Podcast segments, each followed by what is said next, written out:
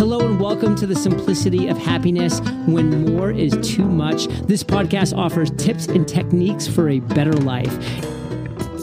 And here's your host, Flo.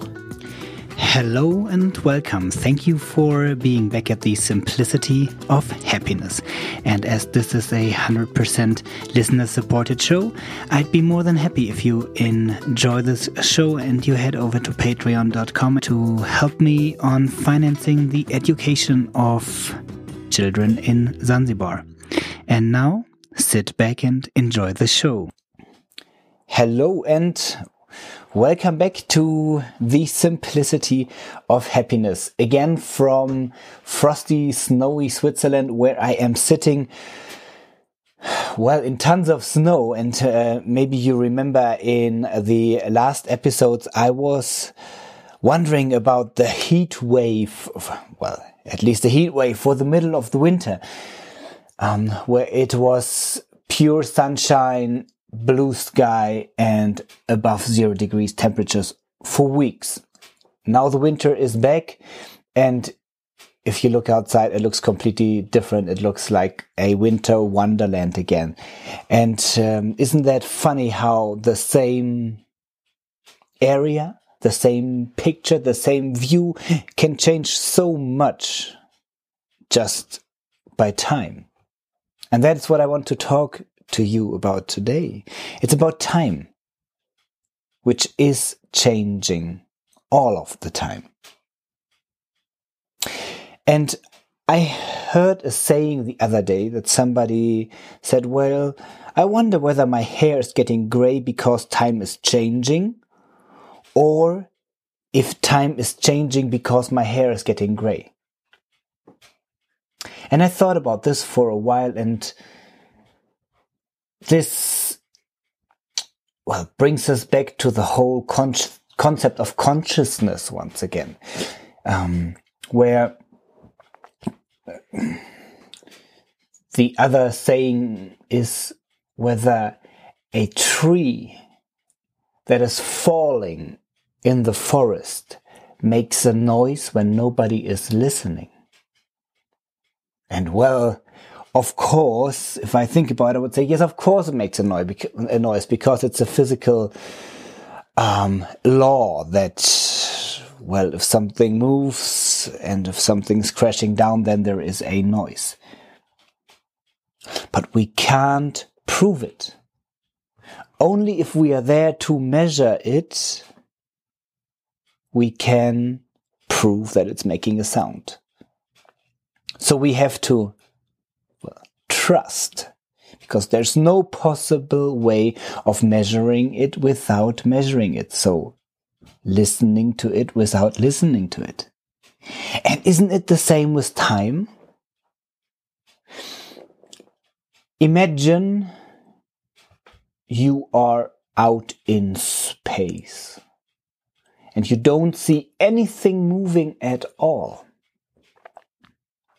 How do you measure time?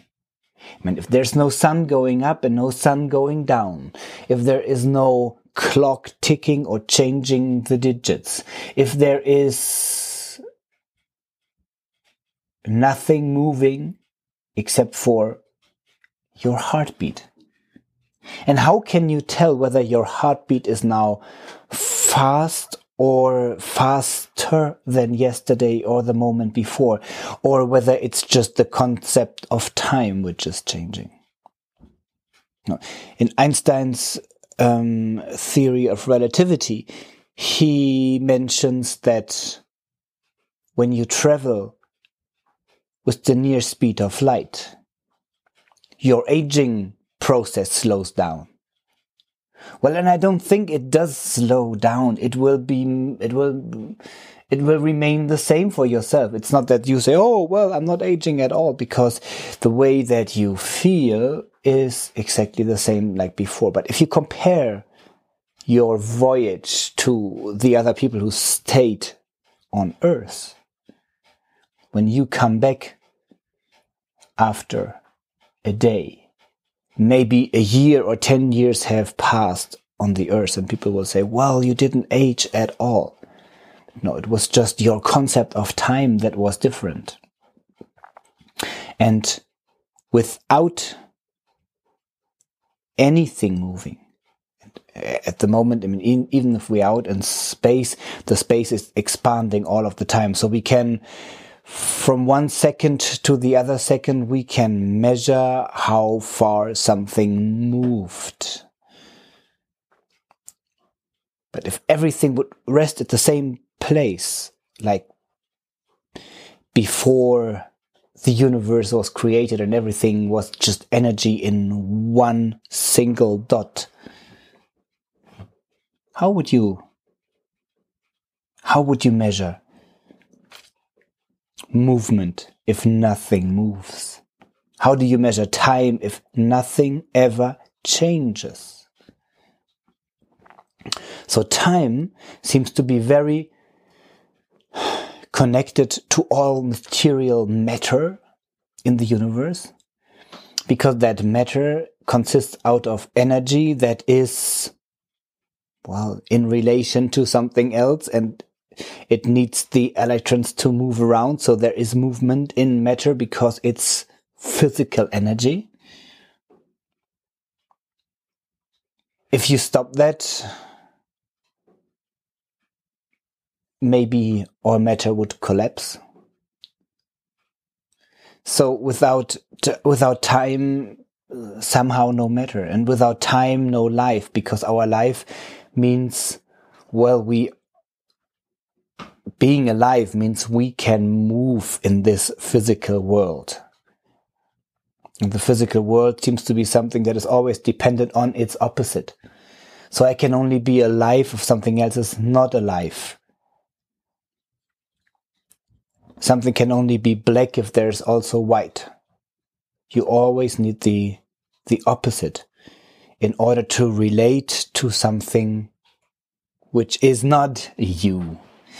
And by thinking that you are shifting around energy, by living you are shifting around the molecules in your in your body.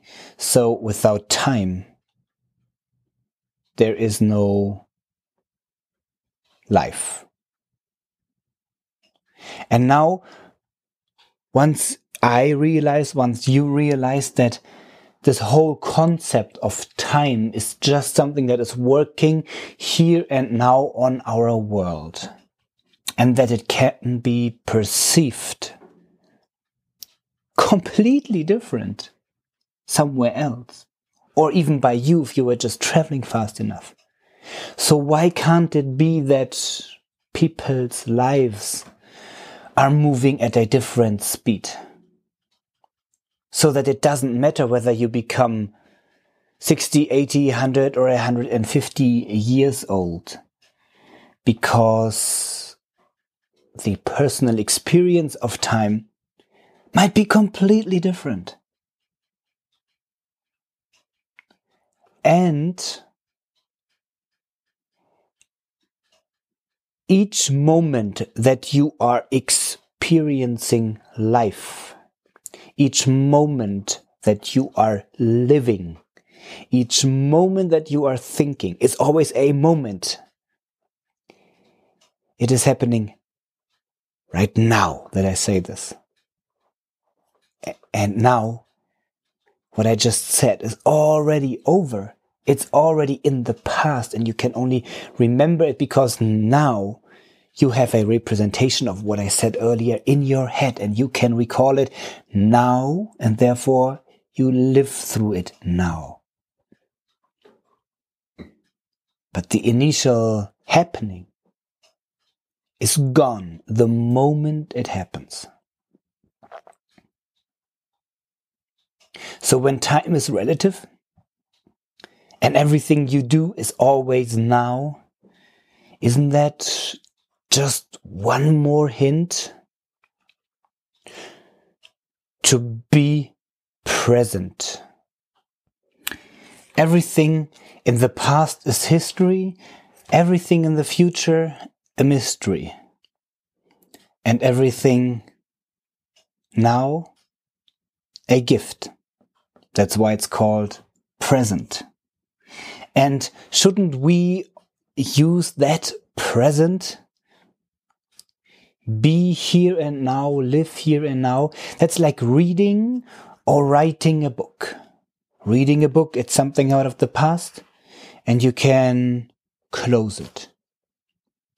And writing a novel or text is creating something new, something fiction for the moment. And both of this might be part of life and might be fun. But then there are some people who live in their book. And that's what so many of us, that's what I do so often, getting hooked with the past or being worryful about the future.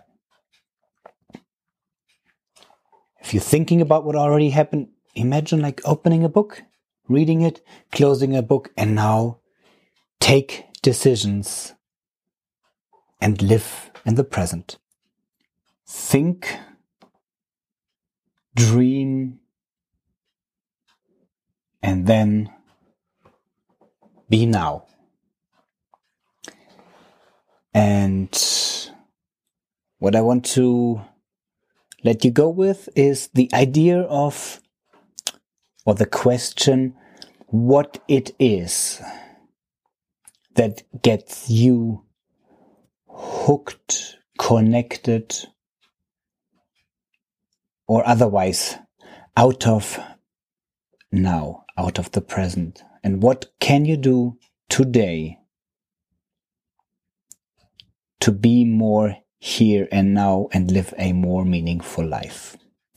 Where the technical amount of time doesn't matter because Every moment was and is worth it. Having said this, I wish you all the best and I'll talk to you in a week. Take care.